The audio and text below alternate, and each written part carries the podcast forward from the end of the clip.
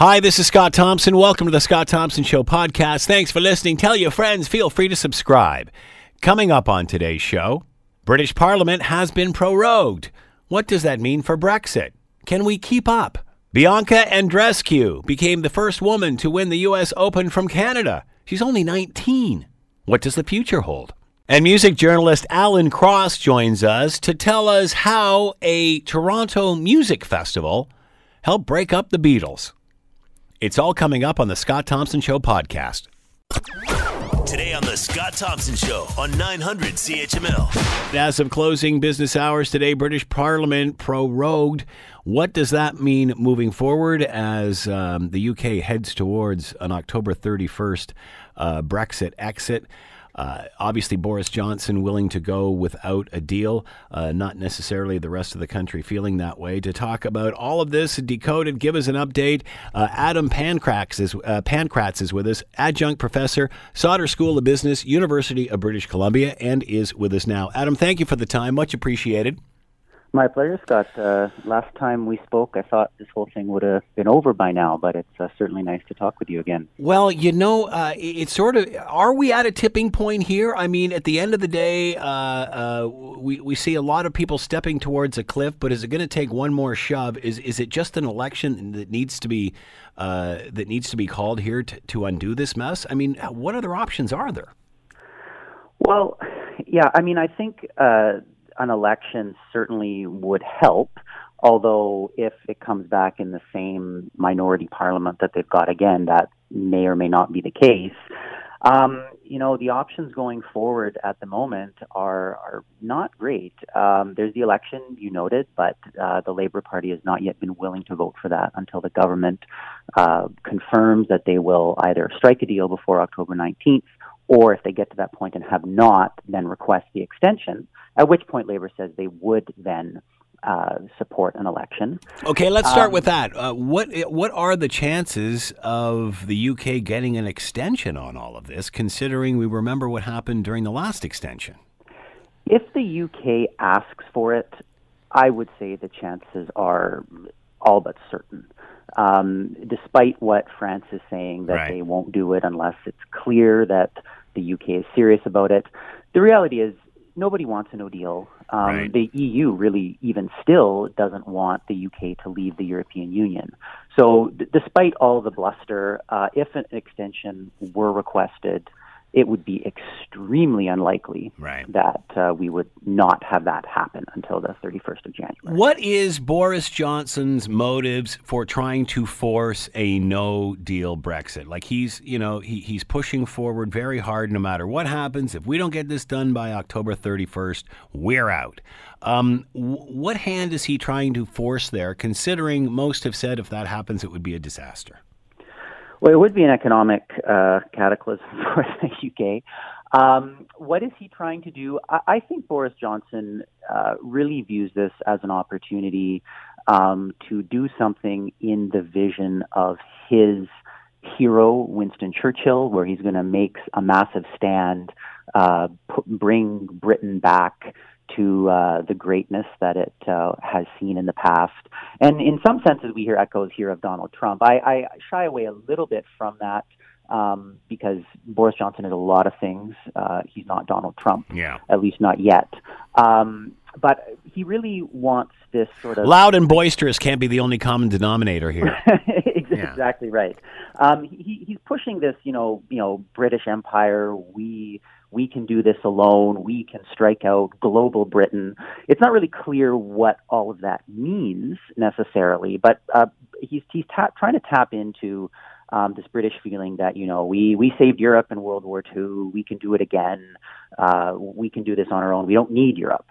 Um, that's not the reality anymore today. But but that's that seems to be what he's trying to trying to get at, and he thinks if he can do it, then he's going to be uh, a hero of a UK prime minister. Which, if he did it successfully, uh, I agree with him. He he probably would be viewed in in that vein. Um, but reality is certainly stacked very hard against him. So, uh, is he convinced that he can get some sort of a better deal out of the EU while leaving? Even though Theresa May's been up and down that road a million times. He seems convinced by it. I think he's trying to play, or he's trying to play a game of chicken with the EU uh, to see whether or not they will cave. And, and that's and my point. That's my point about bringing up the whole. Let's just take it out October thirty first, no matter what. We're just, you know, whatever happens, if we can't get a deal done, we're out. Is, is that is that the reason for these these tactics? That that is how I view it. I, I think he he thinks the EU wants the UK to leave less with a no deal than even the UK does. Um, it's optimistic thinking, in my opinion. I think at, at some point the EU here is just going to say, well, then fine. Um, you know, you were never fully committed. You were in the EU for convenience, not by conviction. And if you really want out, we're gonna we're gonna we're gonna kick you out, or we're we're not, or we're not going to grant an extension, right? And certainly Emmanuel Macron of France has been the the largest proponent of saying, you know, enough's enough. So I, I view it as a negotiating tactic. Um, he he he you know has changed that around though so many times. There's no consistency here. You know, he said it was a million to one they'd leave with no deal. Then recently he said it's no 50 uh, 50 Now he said he'd rather die in a ditch than leave uh, after the 31st yeah. of October. So so, uh, really, at the end of the day, this is, it, it, appears from where I sit, an election is the only way to resolve this because they're certainly not going to bang out any sort of new deal between now and October 31, are they? Well, I think bizarrely, the way things have gone on with the prorogation, the government has tightened their timetable in Parliament and made their own lives much more difficult, which is certainly not the intention. So, who will right? make the concessions, the UK or the EU? Um, it's going to be. I don't know if we can say it's one side or the other is making concessions, but it's right. about the Irish backstop. Right. Yeah. It's, it's about yeah. figuring out how do we avoid the hard, the no hard border in Ireland, uh, and yet find a way to not keep the United Kingdom in the customs union. And there are options there. You know, the EU said that, well, we would never make the type of deal we made with Switzerland where there were special deals for certain types of industries. And that was unique to Switzerland because Switzerland, you know, was early days in the EU and that was the center of the continent. And we couldn't have a situation where we just had this island that had nothing to do with the rest of Central Europe. Um, so that now has started to, in private conversations at least, be talked about. Um, is it going to become a reality? The timeline, again, before October 31st seems extremely tight. Does anybody but, know what this border would even look like moving forward? I, I don't think so. Yeah. Um, the the the we, we want it to um, to stay open. I mean that that's really the issue yeah. uh, for the EU to mm-hmm. keep to keep Ireland um, with, with access to the United Kingdom, but also more importantly to keep and not uh, jeopardize the Good Sunday Agreement, which was uh, which was a source of so many of the troubles in Northern Ireland and Ireland uh, during the 1990s. So we, we don't want that. There's a real danger there, um, and, and danger of you know potentially violence if if this thing turns back into a hard border and divisions reoccur. So what about a, what what about a soft border for the citizens and a hard border for trade? Is that possible? So the citizens can come and go as they normally would. It's a different when you're when you're trading. Does there have to be a, a you know a gate per se? I think I think at this point all options are on the table, and certainly freedom of movement is something that the UK has insisted upon, whether or not it's just in Northern Ireland or the UK in general. That absolutely the rights of EU citizens living in uh, the UK have to be protected, as well as the rights of UK citizens living in the EU. And you know that's a that's a huge deal. And and I regardless, I was in London in April and I was standing on a platform, and this is anecdotal, but I think it just speaks to you know what what London is. I, I was waiting for the the tube to come by, and I heard French, German, Spanish, Russian, Middle Eastern languages. Mm-hmm. I didn't hear any English at this tube stop in basically central central London, and I thought, you know, it doesn't matter what politicians want to put forward as their reality the reality of England and the mm. UK and the EU is that it's so integrated already. Yeah. Um, even you know a quote unquote no deal is going to end up at some type of a deal because you can't ignore the reality on the ground of the millions of EU citizens that are living in uh, in the UK and the millions of UK citizens who are living in the EU. You also have to wonder too if once they finally do this to get this resolved in some way, and in some way the UK is out of the EU, you have to wonder how long it's going to be before they start plans and negotiations to get back in in another generation. Um, it's bizarre. And you often wonder, and, and I've asked various people this is it easier to come up with a new EU than it is to try to come up with a Brexit deal? Well, the, the I think you're onto something there. Absolutely, you know, a lot. We're, we're, Boris, Boris Johnson and, and like it's and impossible many, to break up. So let's figure out what the problems are and make it work better. Well, absolutely, and and and there's a lesson there. I mean, there, there's two ways to go. I, I think you know, no deal is not the end. Is the first thing to say. No deal would be a beginning of what now is the future relationship. It, it's been presented as an end, but it's not an end. It's okay. It's no deal, but now what is it going to become? Then all of a sudden, after that, you start negotiating. It just continues on. A- absolutely, it does. And and I think your other point, um, what I took from what you said, uh, is well taken as well. That you know, the EU has a lot of other problems other than Brexit. Uh, and they're able, or they are ignoring them right now because Brexit is taking up all the oxygen. You know, Italy is a massive problem for the EU currently, yeah. and and it's very easy right now for the EU to kind of say, oh well, Britain is the problem, and and we got to fix this. Well, yes, they're the most immediate problem, but the EU has some other structural and uh, basic issues on the continent that it's going to really have to address if we're going to see the EU be successful for you know another uh, number of decades. Well, when, they're, they're, when this discussion first started, uh, many were worried because Scotland was talking about it that, gee, you know, maybe we, we want to stay in the EU and to heck with, with whatever the UK wants. And, and, then there were thoughts, well, maybe others want to get out of the EU. But at the beginning of all this, it seemed that the EU was quite tight, and that's not necessarily uh, the direction that they were going in. But as you bring up, uh, there there are other issues there, and perhaps that's what needs addressing, as opposed to trying to do all these deals with people that want to leave. Yeah, and, and, and the big issue, what it often comes down to here is, is the the notion that you, you can have integrated trade borders um, or full national sovereignty, but you can't really have both, and um, and that's a problem. You know uh, that and and it's a problem, or it's an it's an issue that that politicians are are very savvy to stir up. Uh, we see it a lot in Hungary uh, currently with Viktor Orban. Um, we're seeing it in Poland, um, and in in other areas, even in countries that are strongly committed to the European Union, like France. Um, Marine Le Pen is is really riled up the the French nationalism, and these are these are not good things, right? But they they come as a result of intransigence on the part of the uh, EU in terms of being such a monolithic bureaucracy, and uh, and that uh, and and allowing more flexibility within that structure is certainly something that that I think uh, they would be well advised to look at.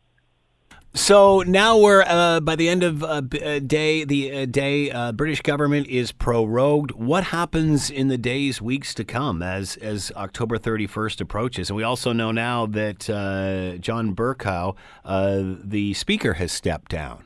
What's what's happening in the next days, weeks? Well, Parliament is suspended until the fourteenth.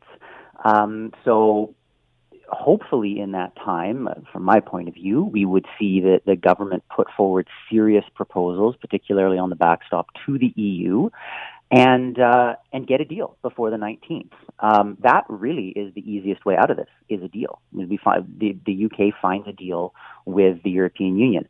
If that does not happen, and the and Boris Johnson ultimately does not break the law like he has been threatening to do, and does request an extension before the 19th, as he is now required to do by law. Once that happens, then Labor has said they will back an election. So if by the October the 19th we don't have a deal and the extension has been requested, I think you will then see the UK uh, going into an election likely in November. And the backstop still the biggest issue. There are a lot of issues, but the backstop really is is a sticking point, right? right? Because that that's the that's that's the issue of keeping the EU locked in the or the UK locked in the EU permanently or having a hard border and those are both at the moment at least non-starters for for both sides. Is there a solution there? Again, uh, maybe i- if if they can find some type of a Switzerland type solution that they that they found, but no reality is going to change the fact that the UK has a land border with Ireland, Yeah. and, and that Yeah. is very very difficult to solve, along with the domestic political issues of the Good Friday Agreement and uh, and the Northern Irish troubles, which which could affect the EU uh, very drastically. Once an election is called, can you see a referendum being a part of this campaign? if Labor were to win the election, I could see that, or if it were a Labor one supported by the Liberal Democrats, who they've been calling for a referendum for a long, long time now, then I can see that see that happening. If the Conservatives come back with a minority, which despite everything that's happened, the polls still indicate that the Conservatives are the preferred uh, the preferred party, not by much, but um, you know it still it still could come back similar to the way it looks right now.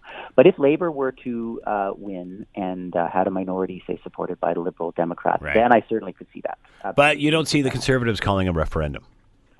Very difficult unless they get rid of Boris Johnson and come back with uh, someone else who, Wow. ultimately decides that this is the only way to do this is a referendum. But much, much more difficult if the Conservatives win. How do you think the EU is viewing this?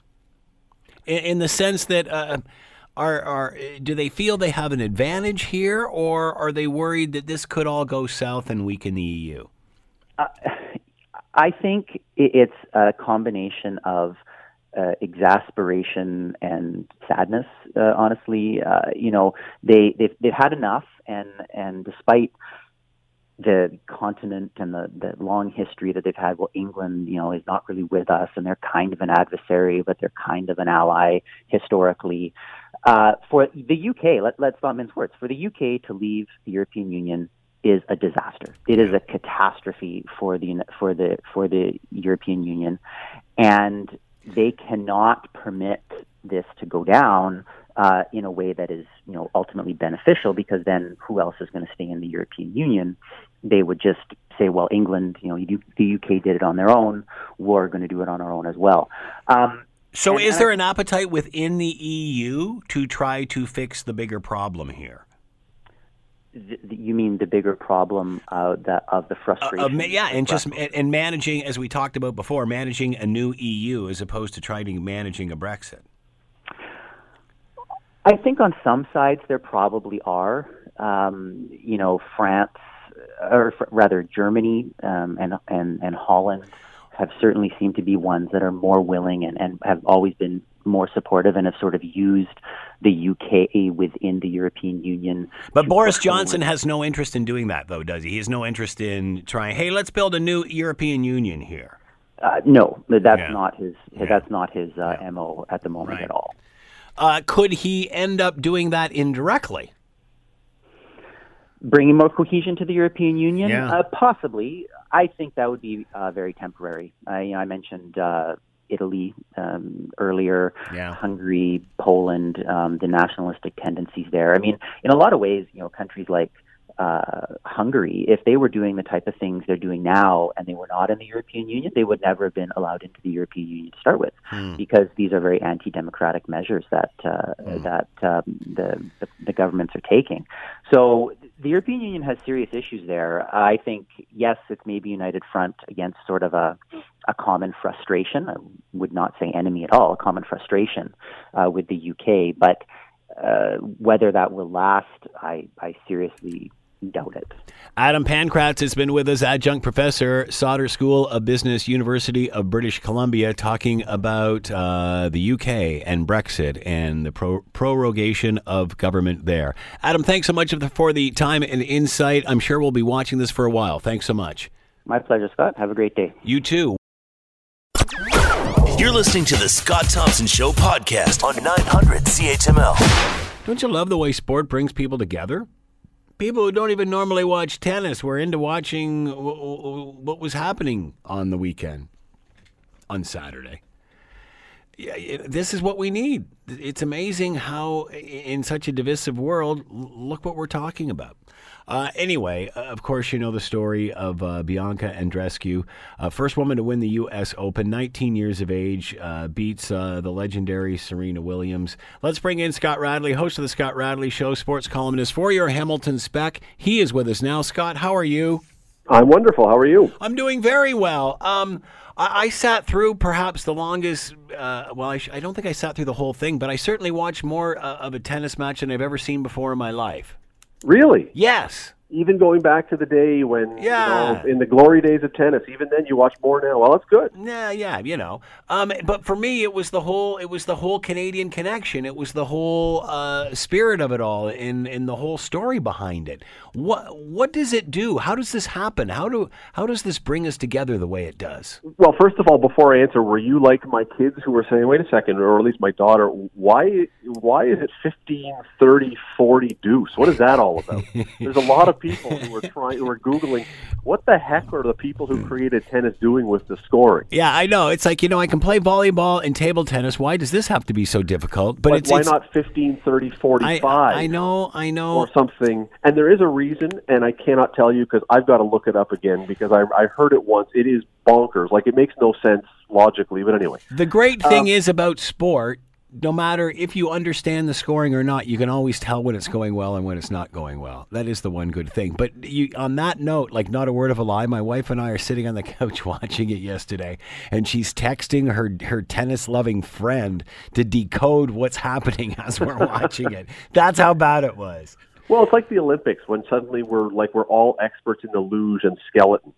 Yeah, And, and we're watching freestyle Yes. skiing going, wow, look, his knees came slightly apart. No, it's And not like, it's not like I any of that because at least we know how it works and how to get from top to bottom or whatever you need. This is like you said. It's like, well, how come they arrived at that point? How does that work? How you know? But yeah, I, I, I you know, it is uh, to your question though it, it, it's i've argued this many times i've probably argued it on your show i know i've said it on my show if you go back and construct or, or find the 10 moments that sort of universally or widely would be considered the 10 moments that canadians were the most unified i think you could make a case that all 10 of those would be sports Oh yeah, now, there's there. may- I, I'm going to be open to the fact that you could say, well, what about whatever? Well, you know, the, the creation of Canada. Okay, I mean, probably I wasn't. or even keeping but- it together, perhaps. Well, even then, but Quebec, half of Quebec was ticked off, so That's you're not right. even really that's right. Yeah. counting them. So, because the referendum, sure, for a lot of Canada, you would have said yes. Go back, look at the oh, Ben Johnson for whatever it was, 24 hours that he was the champion. Yeah. Every Canadian was was Paul Henderson, Yep. Donovan Bailey winning, Mike Weir, the Blue Jays both times. Yep. Um, on and on and on. Sports is the one thing where hopefully, and we'll get to it in a second. Hopefully, there's nothing more than the fact that we're all really excited about something that's happened that we're all cheering for. Sidney Crosby being a, probably the latest, greatest one before this, and so it's you, it's not complicated, as you say. You know, somebody won and they're carrying our colors, and we're excited and we were cheering, and so great. We can all just be happy and leave it at that, and we can all just feel good. Uh, sadly, unfortunately, that doesn't always happen, but it, boy, when, in those moments when they do, it is really wonderful. Because I think this is also surprising to a lot of Canadians. A lot of Canadians didn't find them, you know, didn't predict that they would be doing this this weekend or that this would have been the story that it, that it was. Um, you know, perhaps with, with other athletes we see, or, or other teams, other situations, Olympics, what have you, we see the momentum building. This was so quick. I mean, my goodness. Uh, last year rated, uh, you know, in the triple digits, and now, you know, she's top five in the world. I mean, it, it's been an incredible thing to watch. I mean, even what happened with her in Toronto at the Rogers Cup, but you know, again, had you know, Serena Williams had the injury and such, and and well, maybe that was a fluke, but man, that was it was quite a performance. I think there's something to what you're saying too, uh, because look, we knew the Blue Jays were getting better and better back in the days of the World Series, so that wasn't a surprise. Although, uh, you know, look at the moment that Joe Carter hit it. No one could have Yeah. predicted that, and that Yeah. was, you know, one of those surprise, joyous moments that Yeah. no one saw. Um, Mike Weir, when he won the Masters. Mike Weir was a good golfer at that point, but nobody, I don't think, said, "Oh, he's he's going to win the Masters Yeah. this week." Um, pick your others. Even in you know 2015, when everybody got excited about the Blue Jays, in July they were mediocre, and then they go out and make all those trades, and suddenly they get red hot, and suddenly everybody is now unexpectedly on the bandwagon. So Yeah. I think I think there may be something to what you're saying, where it's you know you just get caught up in this moment, and and what'll be interesting to see is now that she's won. And now that all these people say, "Oh, I'm on the Bianca bandwagon," Yeah. well, let's see. Let's let's see if next week or two weeks later, when she's at the Greater Wabash Open, Yeah. uh, and you know if anyone tunes in, some will, more will than tuned in before. But Mm-hmm. it, it, there is an element of wow, this is just a surprise, unexpected, joyous thing. Plus, watching her in the way she handled herself, Yeah. uh, both before and after the match, um, and, and of course, even you know the now infamous apology for for uh, spoiling the show in New York and such. Um, uh, she made everybody just good to feel good to be Canadian. I mean, it's like, how do we get back to Bianca? How do we get rid of the divisiveness and get more Bianca in Canada? Two things. Uh, first one, your answer about what she did. The thing that was most impressive to me, more than beating Serena Williams, which was an impressive feat, more than anything else, that crowd, the way that arena is built, and I, if you were watching it, you saw some of those wide shots. Yeah, My wife made the comment when she came downstairs and started tuning in. A lot of people there. That's a big arena, and it is. It's a Yeah. huge place, and it's built so the fans are right on top of you. And my biggest thing that amazed me was when the when Serena started making her comeback, and the crowd was just going berserk, and Mm-hmm. Bianca knew that there were like seven people in that arena cheering for her. Mm-hmm. That she was able to overcome that because the the crowd was such an advantage to Serena Williams, Yeah. and that she didn't melt down. Well, at one point, you even see her sticking her fingers in her ears, Yes, and which you know, might have inspired the crowd to be even louder yeah, yeah. because they knew they were getting to her. Obviously, but that that to me, the mental toughness part was was it. But here, so how do we get more Bianca? Well, you know, it's a tough question because a moment ago I said the beauty of sports is that we keep it simple and it's not a divisive thing or it's not something that we inject politics into. Well, of course, it's 2019. Within five minutes of this thing ending, we had to start injecting politics into this thing and all kinds of other stuff. And things like, you know, immediately it was a, well, you know, she's a an immigrant, so this now is a political thing Yeah, about our immigration exactly, situation yeah. in Canada. No, well, Yeah, can we not just yeah. enjoy this without it turning into that? And then there was the the fight about, oh well, this is the greatest Canadian sporting event of all time, and if you disagree, you are anti-woman or something. Well, we can all have our thoughts. It's it, Yeah. I hate the fact that in 2019, even a great moment like this, you have to sort of filter out and block out the crap that can still come along with it. But if we can just keep it to what it was, man, it was a great afternoon. What does it do for the game of tennis? What does it do for young people in the game? I don't know. Um, you would think that it would inspire some Canadian girls. I mean, look, we we hear about the fact that the Raptors were going to get all these young kids to play basketball after winning the championship. So if that was a position that we hold to be true, then I guess you have to say that there are going to be people who weren't playing tennis who are going to go out and start playing. Um, the difficulty with that, I suppose, is the timing of this, is that a huge part of Canada, or basically all of Canada, maybe save for Vancouver, is shortly going to be in very cold conditions. Yeah. So th- this would have been, for that kind of thing, this might have been better served had this happened in May. Right.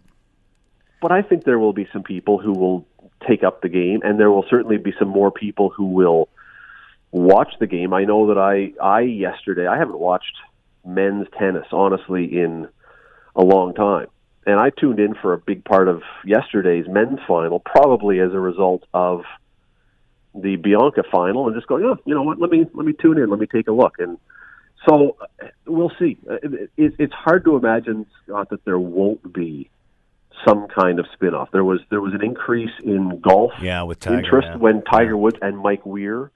Um, I have no idea though. Did were more people in sprinting when Donovan Bailey won two gold medals? I don't know. So Hmm. it's really hard to say how or what effect this will have, but I can't imagine there will be none. Uh, what about uh, the experience uh, inside uh, the stadium itself? Uh, as you as you mentioned, obviously the crowd was going nuts. The crowd was there to to see uh, Serena Williams get her her twenty fourth. Um, I, I, I guess they knew the history was going to be made either way. She would do that, or or Bianca would win. What about the response of Americans and when Bianca won? Um, do you think from there? I, I mean, obviously during the heat of battle, they're screaming, they're yelling, they're making it very difficult for her to do her job. That was obvious. But then once it was and and the presentation was made, your thoughts. The reason I'm saying this, I got an interesting uh, email from a man named Martin. He said Americans are not graceful losers, especially when it comes to sports. Sad to hear the U.S. pundits spinning it as a fluke, says Martin. Uh, although, and we also remember in a Raptors game what happened when a star player went down. So, should we be talking about sportsmanship? I thought that look, the, the U.S. crowd was cheering for the American athlete. Do we not do that exact same thing? Yeah. Here, I mean, when we mentioned Donovan Bailey a moment ago. Remember when Donovan Bailey, after the '96 Olympics, when Bob Costas and the others suddenly decided that the 100 meter winner was not the world's fastest man, but it was Michael Johnson, and they had that 150 meter showdown at Skydome. Yep. Remember that one? And that was in Canada, and that was a Canadian athlete. And how many people were cheering graciously for Michael Johnson to win that race? I mean, you cheer for your person. And so I have no problem with the fact that the crowd was cheering for Serena Williams because she was also, as you say, going for a record tying 24th major. It made all the sense in the world. You knew they were going to be cheering for her. And I didn't see the same lack of graciousness from the crowd afterwards. You know who I did see a lack of graciousness from, though, and I'll say this Serena Williams, I thought, you know, maybe said some of the right words after in the press conference, but as soon as she says, I love Bianca, but that was my worst match of the tournament. Uh, you know, someone said to me the other day, anytime you say but after saying something, Yeah. it means disregard everything I've said before. That was Serena Williams saying, she didn't beat me. I lost that match. And to me, that was a graceless, tactless thing to say to someone who just won their first major. If you're Serena Williams, you've been around long enough. What you say at that point is, you know what? She was the better tennis player today. Plain and simple, I got my butt beaten. End of story. Good for her. And what, you know, I did that. That bothered me. That that was the one part of this that I looked at and I said, no, no, no, no. Don't try and turn this back into a story about you. This isn't about you today. But Yeah. that so the fans, fans, I thought were fine. I didn't see the pundits that Martin is talking about who were saying it was a fluke. Maybe it's a fluke. We'll see down the road. But I, I thought that the the person who was defeated should have done a much better job at being gracious in defeat.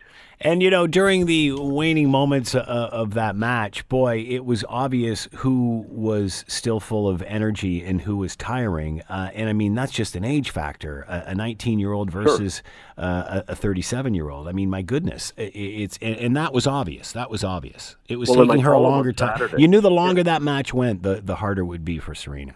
Yeah, in my column on Saturday, I pointed out that mm, uh, Serena Williams won her first major. I think it was 283 days before Bianca was born.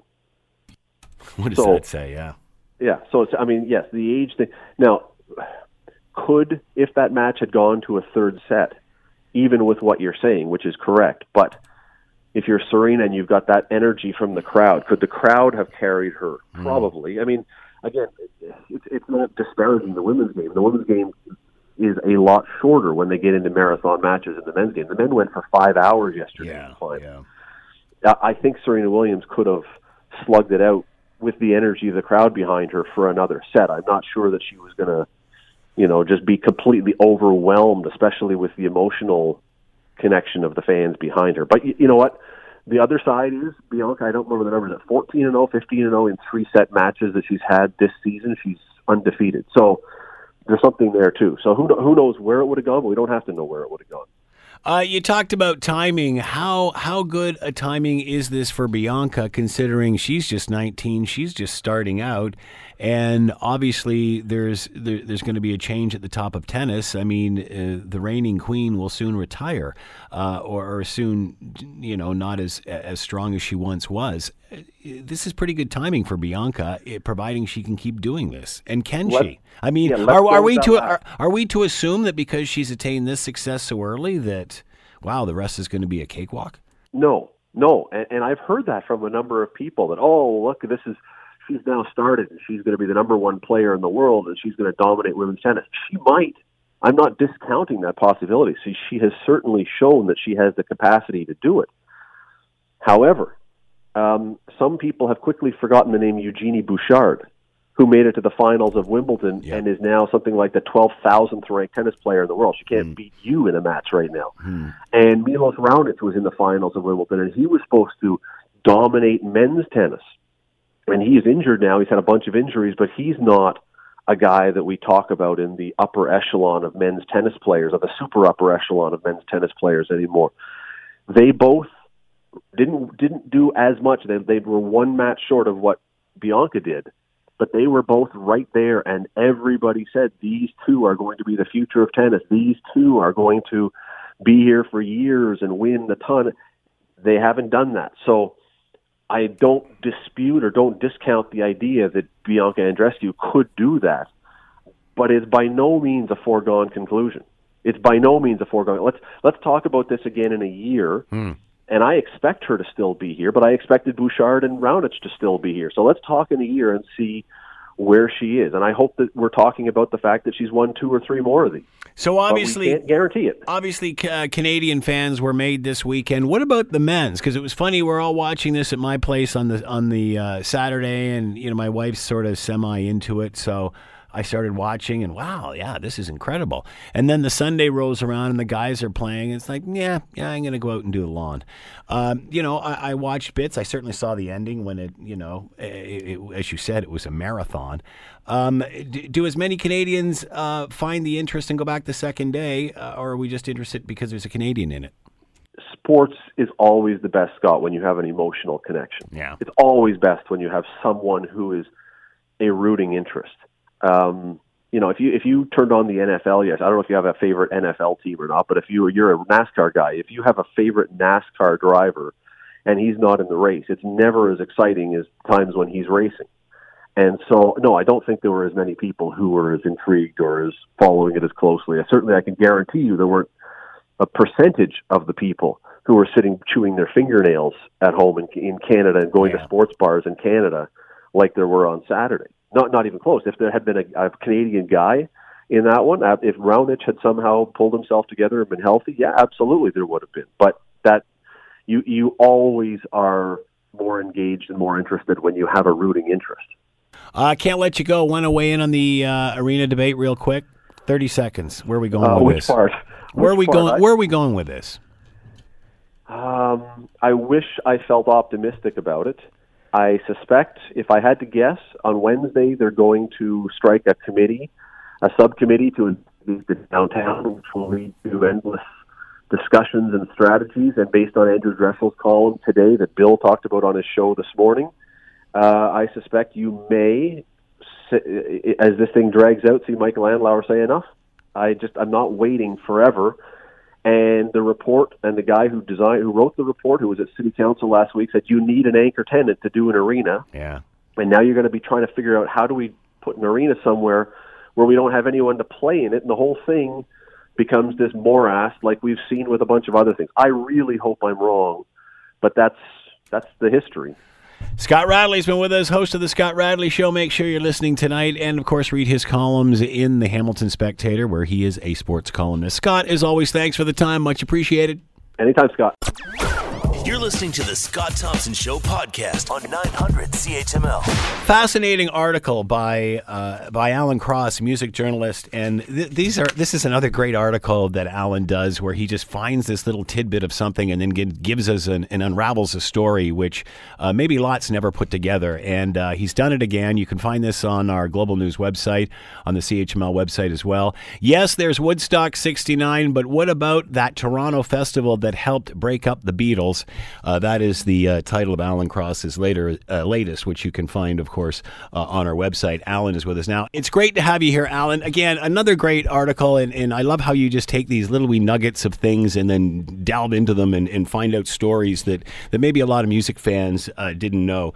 First of all, how did a Toronto Rock and Roll Revival Festival that John Lennon decided to make an appearance at, how did that help or lead to or help fuel the breakup of the Beatles? Oh, this is a long story. So let's let's begin with the summer of 1969. A couple of Toronto promoters, led by a guy named John Brower, decided that they wanted to do something called the Rock and Roll Revival.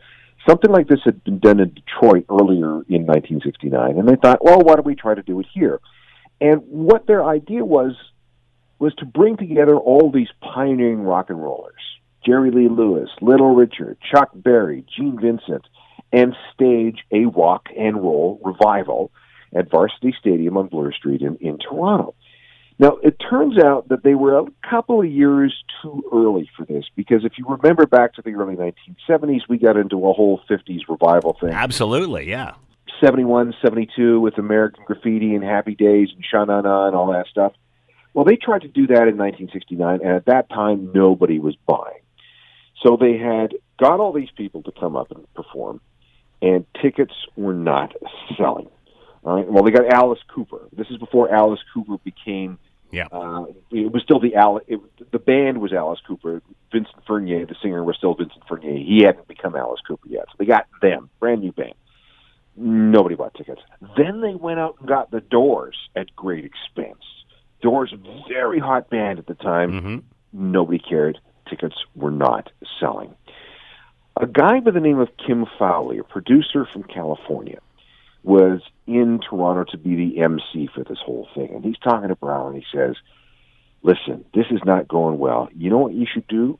Get on the phone to Apple Music, Apple headquarters in London, and see if John Lennon might be interested in coming out here to MC because look, these are all his idols. Yeah. Chuck Berry, Little Richard, and Gene, he would go crazy. So the show is scheduled for Saturday, September the 13th. On Friday, September the 12th, Brower gets on the phone to Apple Corps in London and says, My name is John Brower. I need to talk to John Lennon. It's an emergency. Well, John Lennon just happened to be in the office and heard the receptionist taking these names down Gene Vincent, Chuck Berry, Little Richard, and got on the phone. And Brower says, uh, John, I, I have a problem. I, we would love to have you out for this event. All your musical heroes are here. Can you come out to Toronto? We can't pay you, but we will provide some first class airline tickets. And John says, fine, well, I'll be there. Uh, I just have to get a band together because he didn't have a band. Now, remember, John is still part of the Beatles at this time. Yeah, give us a quick capsule. Where are the Beatles at this point? August 20th, 1969, they had just wrapped up the final tracks for Abbey Road, which would be released in September. Uh, they, that was essentially the last time that they would all appear in the studio together. They had recorded material for Let It Be, but Let It Be wasn't ready. They do a little bit of touch up on that between September of 1969 and early 1970. But essentially, John had just wrapped up recording with Abbey Road and was kind of in a bit of a limbo. So he decided that, yeah, you know what? I'm going to bring Yoko. I'll find some friends. We'll come over and we'll play. So he called around quickly, found Eric Clapton to play guitar. He found. How did this go from an MC gig to all of a sudden now he wants to play? Well, he didn't want to MC because Brower didn't hear him say, uh, "Yeah, let me just see if I can get a band together." So Lennon decided he it at, at the end of the phone call and decided that he wanted to put together this band. So we got Eric Clapton, he got Klaus Voormann, who's a bass player. He got uh, Alan White, who would later be the drummer for Yes. And uh, they, they said, okay, well, we'll go over there and just jam on some songs. John wakes up the next morning. This is Saturday, September the 13th. The day of the show, he says, You know what? I don't want to go. Just send some flowers and say thanks for thinking us. Eric Clapton goes ballistic on him and says, No, you promised that you would play, you're going to go. Now, Lennon is, is very, very insecure about this, not least of all because he's got a terrible heroin habit, and going to Toronto would mean separating himself from his supply. But Eric Clapton shames him into getting on the plane, and they fly over. Meanwhile, Brower is trying to tell anybody that, listen, John Lennon's coming. But none of the radio stations, none of the TV stations, none of hmm. the TV stations believed him. Like, come on, John Lennon's coming? Right, yeah. It wasn't until wire reports came from Heathrow that Lennon had boarded a flight bound for Toronto that people began to believe him. And at that point is when people started buying tickets. So the show had already begun. Imagine this. The show had already begun on September the 13th when word got out that John Lennon would be performing that night. So there was a stampede to uh, Varsity Stadium where people bought tickets and it immediately sold out. So in a couple of hours, 20,000 tickets all gone. John Lennon and his entourage met at Pearson International Airport by the Vagabonds motorcycle gang. They had 40 bikes at the front, 40 bikes at the back, escorting this limo from the airport to Bloor, uh, to Bloor Street. Lennon gets there and sees Chuck Berry, Little Richard, uh, Jerry Lee Lewis, Gene Vincent, all in the flesh, and he freaks out. These are his his Yeah. his absolute idols, and he becomes extremely paranoid. Again, he's separated from his heroin supply, not feeling particularly uh, confident and he has this terrible amount of stage fright. Remember that John Lennon had not played live with the Beatles since Candlestick Park in Yeah. 1966. so this was the first time that they were going to play. He was going to play a proper show in in three years, and he's panicking. Meanwhile, uh, Kim Fowley is trying to calm him down. A little bit of cocaine never hurt, uh, and then he goes out into the stage, uh, in front of the crowd, and says, "Look, it John's here. We would like to make this a peaceful, uh, groovy kind of thing for him. If you have a lighter or if you have matches, I want you to light them now and hold them in the air, so we have a thousand, thousands of candles, creating this wonderful vibe for John." That, by the way, becomes the beginning of the, of the tradition of holding lighters in the air at rock concerts Very cool. it began in Toronto. So Lennon comes out with uh, the Plastic Ono Band, and they go through about a 45 minute set. John's kind of, again, freaking out. He sings the song Cold Turkey as he's actually going through heroin withdrawal. Uh, Yoko spends 20 minutes of the set caterwauling from inside a bag on the stage. Didn't go over very well From inside a bag. from inside of this big bag. It was like a tent type thing. Right. Uh, that didn't work. But by the time the show ended, Lennon was completely energized. The crowd got into it. He got into it. His band got into it. And that gave him all kinds of confidence, making him think, you know what? Maybe I don't need the Beatles. Hmm. Maybe maybe I can do this on my own. He had already done two albums with Yoko, but they were studio things. They weren't ever designed to, you know, be live performance things. So he goes back to London after this is all over, and shortly thereafter, he sits down with the rest of the guys at Apple headquarters and says, "Right, mates, that's it. We're done," and everybody agrees. So while Paul McCartney is often the one credited or blamed for triggering the Beatles' breakup, he was the one that made it official in early 1970. It was John Lennon in the fall of 1969 who, after going to Toronto, playing the show and having such a good time, who went back and said, "Yeah, you know what? The Beatles are done. Let's let's just end it." And everybody agreed. How much of this do you think has to do with the loss or the ability not to perform anymore? Because as you mentioned, the Beatles became s- such an act that they, they couldn't even tour. They stopped touring for, for the last three years or so. Uh, couldn't get that response. Staging technology wasn't wasn't what it is today. So uh, you know the, the, these were largely scream fests. Do you think that for him this festival was there's life beyond the Beatles and I can get back to doing what I what I want to do or being on stage what my love is and being able to manage it as opposed to this out of control Beatlemania thing. Well, remember, John hadn't played without Paul since 1957. Yeah, yeah, They had been they had been a band for 12 years, and lived in each other's pockets. And then George Ringo came along, and they were this unit that that he had never performed since he was a kid, since he picked up a guitar. He had never performed outside that particular unit. So, and, and of course, the Beatles were the biggest band in the world. How could he, one quarter of the biggest band in the world, ever possibly hope? You know what? You know what were his contributions? What were his abilities? How could he do this thing by himself? And it took this show in Toronto to prove to him that he can actually do it. And uh, you know, again, it led to the the dissolution of the band. Uh, how was he received at that show? Because I remember the early days, Yoko Ono, uh, Beatle fans weren't, uh, you know, she wasn't a favorite of Beatle fans and such. Uh, uh, did he do anything other than her stuff at that show? Oh, they did. They, they did a bunch of rock and roll classics. Uh, yeah, he did all the stuff from the rock and roll album. That's where he got all that, right? It was all, all the old favorites. Yoko cataloged for for 20 minutes. That did not go over very well. Uh, but he liked what he did well enough for there to be an album called Live Peace in Toronto. Yeah. So there is a live album.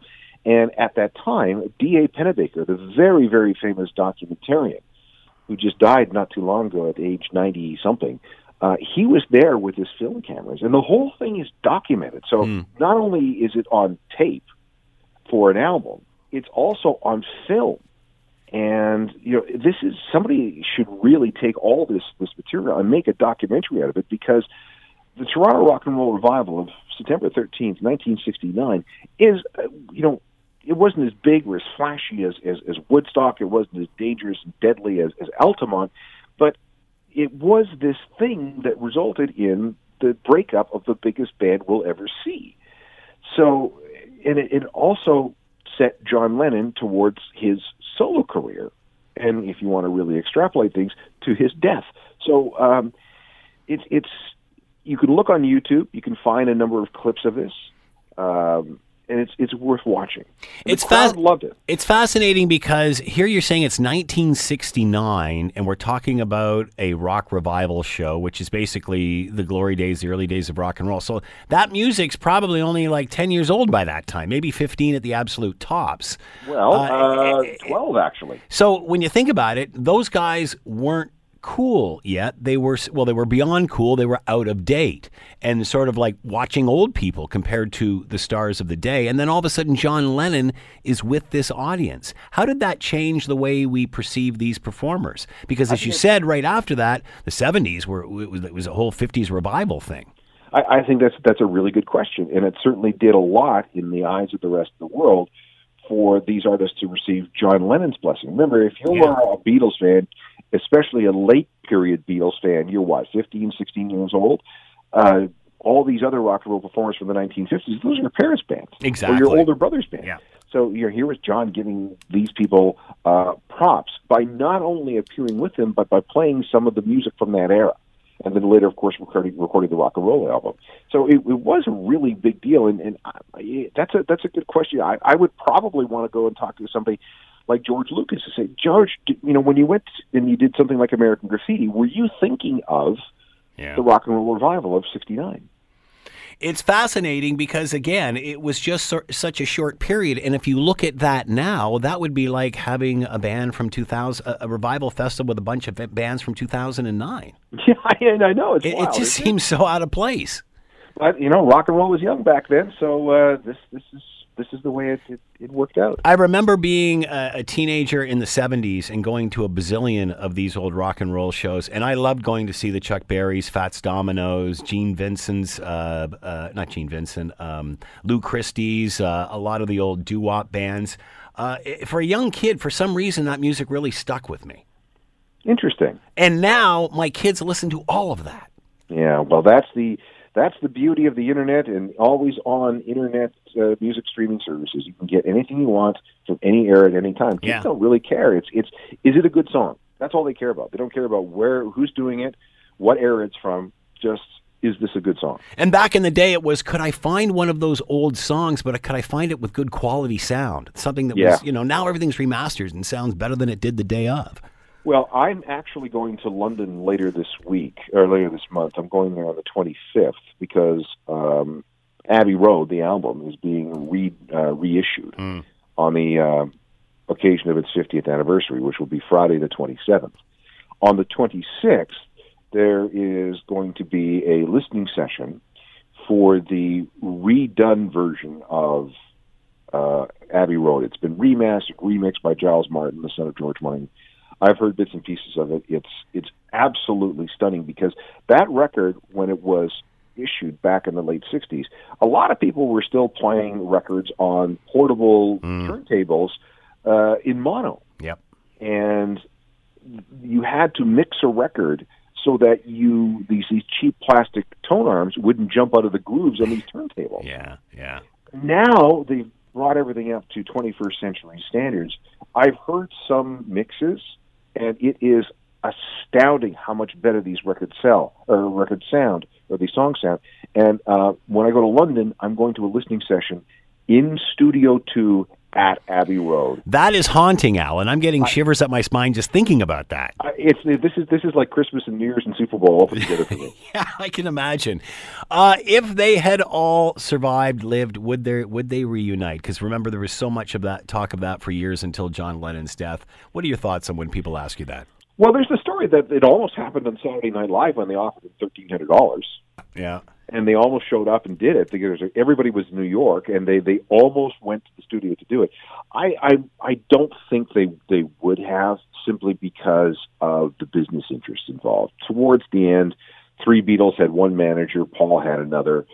Uh, there were lots of anim- there's lots of animosity over royalties, uh, over publishing, over creative control, over a lot of different things.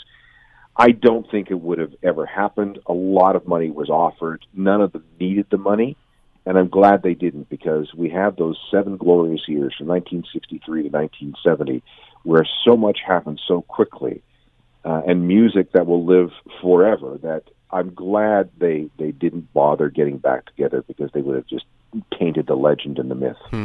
Alan Cross has been with us, music journalist. The latest column, yes, there's Woodstock 69, but what about that Toronto festival that helped break up the Beatles? Uh, and you can find it on the global uh, site. Another great uh, piece, Alan. Thanks so much for the time. Oh, you're welcome. The Scott Thompson Show, weekdays from noon to 3 on 900 CHML. This is the Scott Thompson Podcast, available on Apple Podcast and Google Podcast or wherever you get yours. And don't forget to subscribe, rate, and review so you don't miss a thing. I'm Scott Thompson, and thanks for listening.